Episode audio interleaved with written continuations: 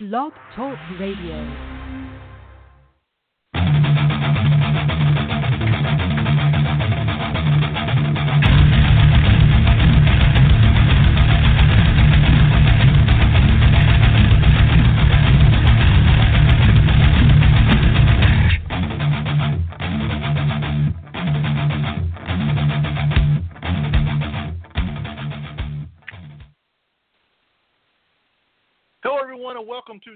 Edition of The Cheapest Meal presented by Deep Fried Draft. My name is Brian Bosarge. We're going to talk a lot of fantasy football and dynasty uh, fantasy this week, and we're going to talk a little Pittsburgh Steelers with a, a good friend of uh, mine, Andy Miley.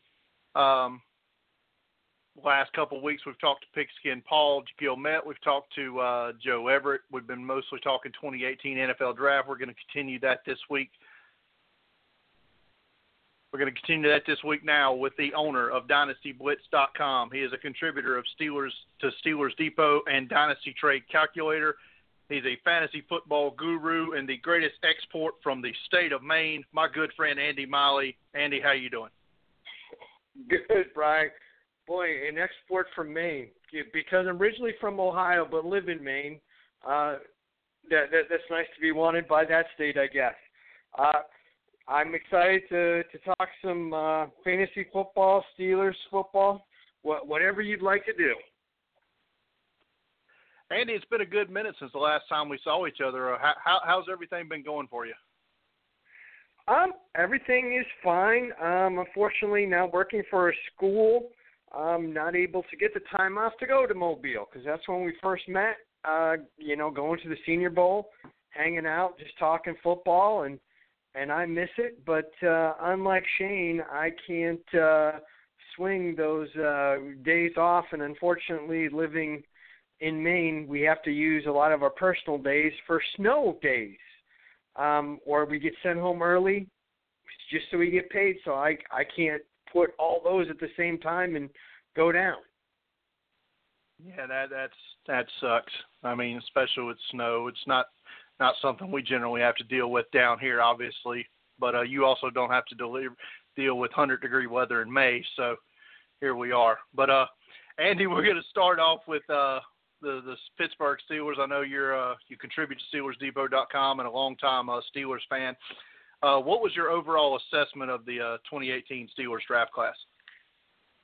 Well, I wish we could have uh, traded down to get one of the top four uh, linebackers, but unfortunately, when that happened, it seemed uh, like the GM and everybody basically said, "Hey, if we can't get the top four, we're just going to go elsewhere." And um, obviously, uh, Edmunds was a huge surprise um, in the first round, but I mean, it looks like they're probably going to have him on the field with Morgan Burnett, with Sean Davis, and then uh, we're going to have our uh, Jon Bostic, who we picked up pretty cheaply.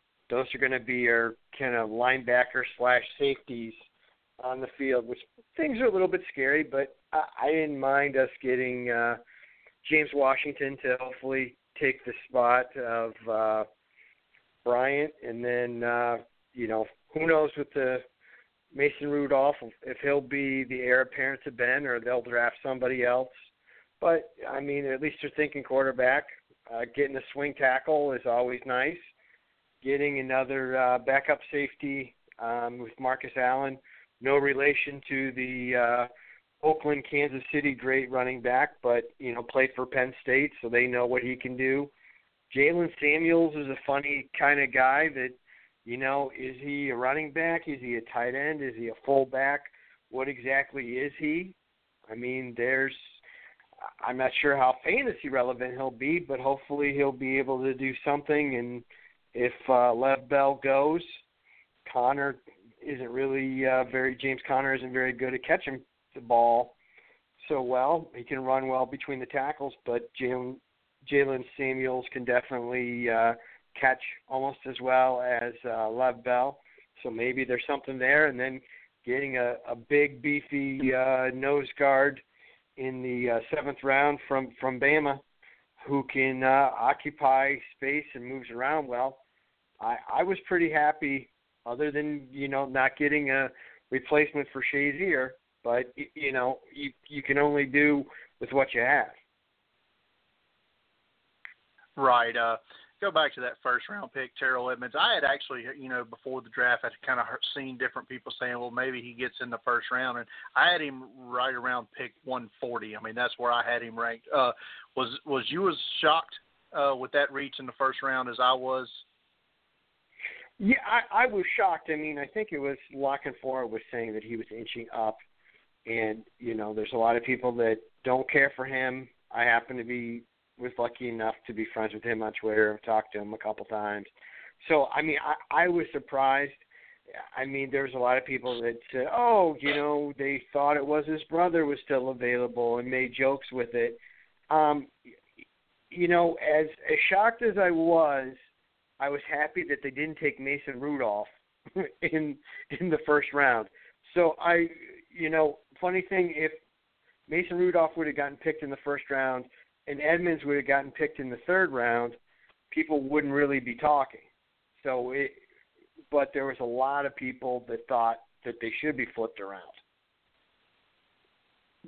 I mean, I'm with you there. I mean, if if if it had gone either way, or if even if James Washington goes at pick 28, it wouldn't have been the hugest reach. And I know our good buddy Joe Everett, he's a big fan of uh, Okorafor there in uh, round, um, I think it was round four. Pittsburgh grabs him. So. Uh, oh, round good, three, good, yeah, good yeah, selection. the end of the third. Round yeah. round three, round three, in the third. Yeah, sorry. Uh, there's an undrafted free agent that I'm a big fan of that Pittsburgh brought in, and that's uh, tight end Pharaoh McKeever from uh, Florida International. This was a guy I saw at NC State as a redshirt freshman, was a starter as an outside linebacker, then you know couldn't, or uh, sorry, as a defensive end. Obviously, got pushed out there because you saw what their defense line was in this draft. Moves to tight end, gets buried on the depth chart there, then transfers out, has a good season this year at FIU. Have you uh, seen anything on Pharaoh McKeever to think that he maybe can make this roster as either on the 53 man or the practice squad? Um, he may be able to make the practice squad. Um, they seem to be pretty. Steelers seem to be pretty happy with um, Jesse James and uh, Vance McDonald. Um, you know, they had Xavier Grimble got a little bit of playing time last year, and Jake McGee, I think he's from Florida. I mean, so it's I think it's a practice squad or or nothing really for but they they'd like to try out a bunch of different people and and who knows you know if they're going to keep uh Jaylen uh Samuels where you know they're just going to strictly have him you know run with the uh running backs and the fullbacks. So I mean, he could always, you know, bounce off to tight end or at least in, in a slot or something. So I don't know how how many tight ends are going to keep, but I, I'm all for keeping athletic guys that that can uh, that can block and and do it the Steeler way. So I mean, if he can help, I would certainly love to have him. Yeah, you got to believe Jaylen Samuels is uh, saving a roster spot for somewhere else uh, with his uh, versatility.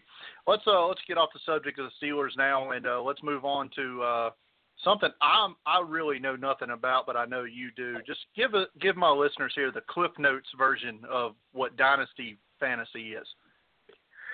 Dynasty Fantasy Football is basically you draft these people one time and they stay on your roster unless you trade them away or you cut them. You do an initial draft. Um, it depends how big your rosters are, and then then the next year you you draft rookies with however you placed the year before. So if you are in a 12 team league, the league champion would pick 12 and it would it would mirror the NFL draft that you know the worst team would get the first pick and they would get the first pick in every round however long your rookie drafts were. Most typically i mean most of my leagues are like five rounds.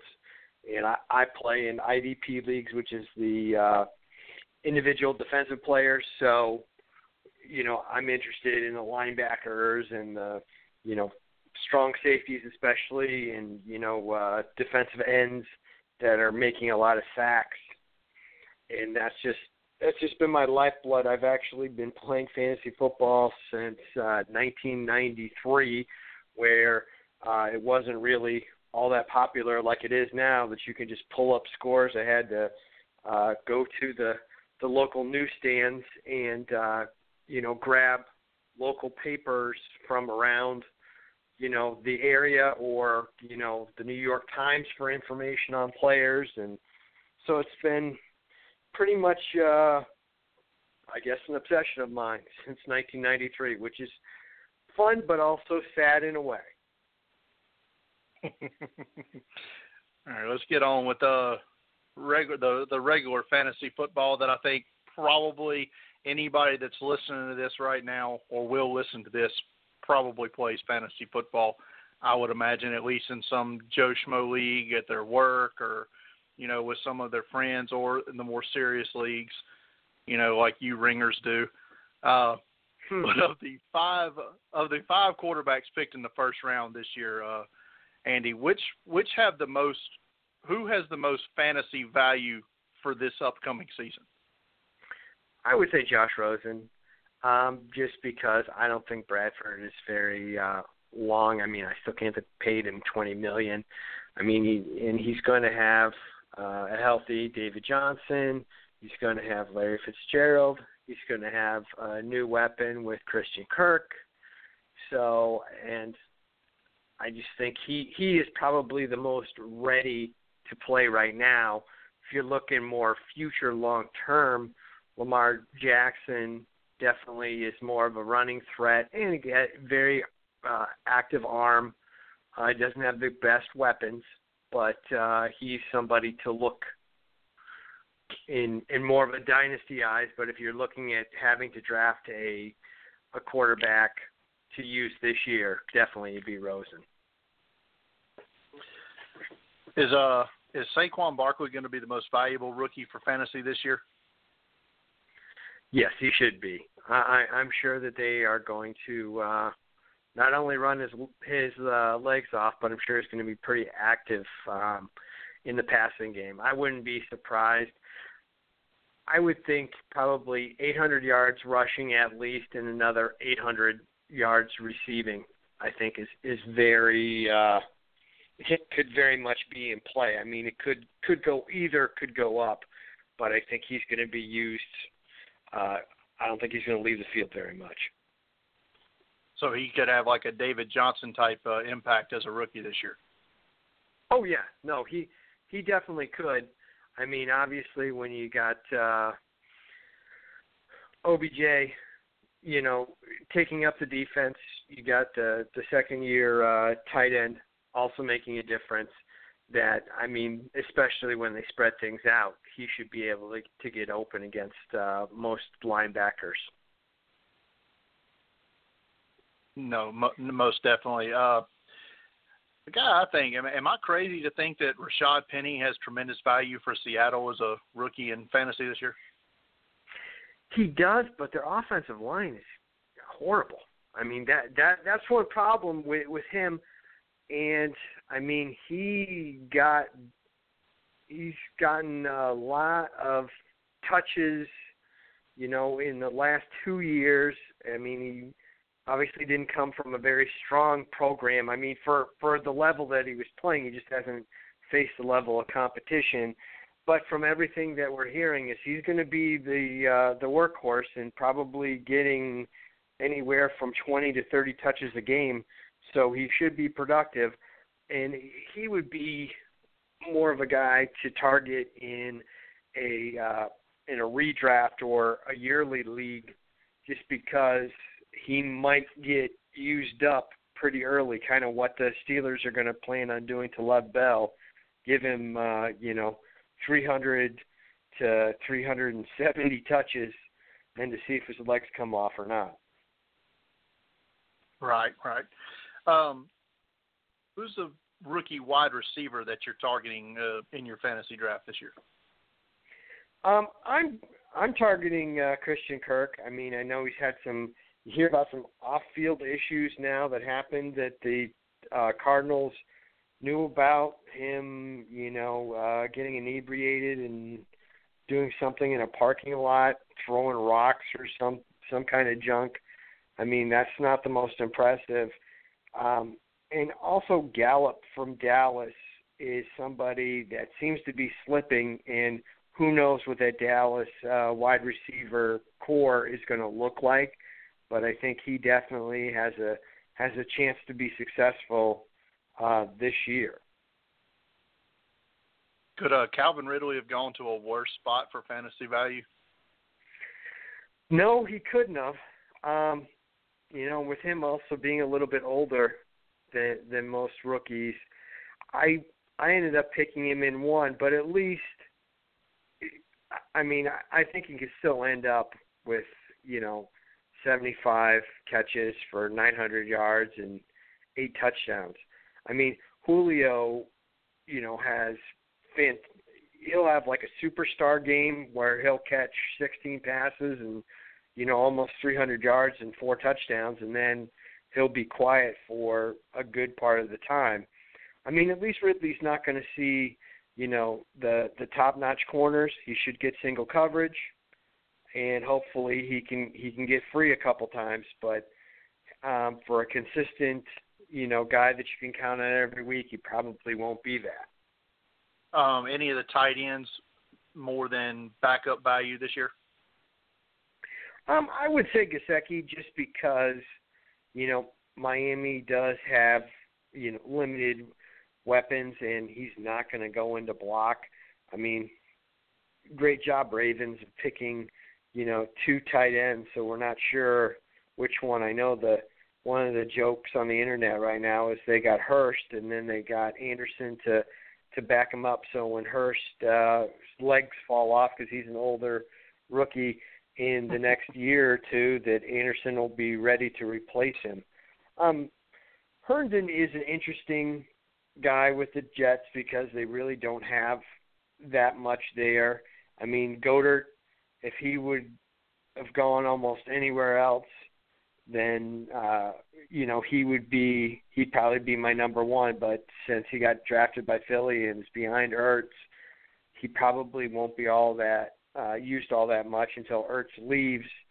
Um, so it, it kind of dries up after that. Yeah, the thing with the Ravens is, uh, I mean, I, everybody knows I'm a South Carolina homer through and through, and even I had Hayden Hurst as uh, tight end four in this draft. I had Mark Andrews rated above him as a uh, just because of what he can do with the football in his hands. I, I liked him more. So, you know, I think as far as fantasy goes, I wouldn't be surprised if Andrews is more valuable uh, in the next couple of seasons than Hayden Hurst.